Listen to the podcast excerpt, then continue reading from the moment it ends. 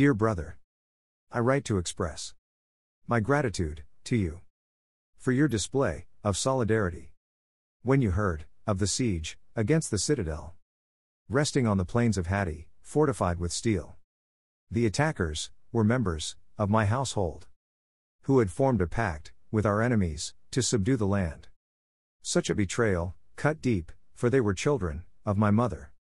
And it almost succeeded, but the sword of fire, which you sent to me, forged and refined by the blacksmiths of Mitanni, with metals of gold, saved my people and I from the grip of death, and delivered the kingdom. For this reason, I pledge continuous loyalty to you, not as a political brother, but blood brother.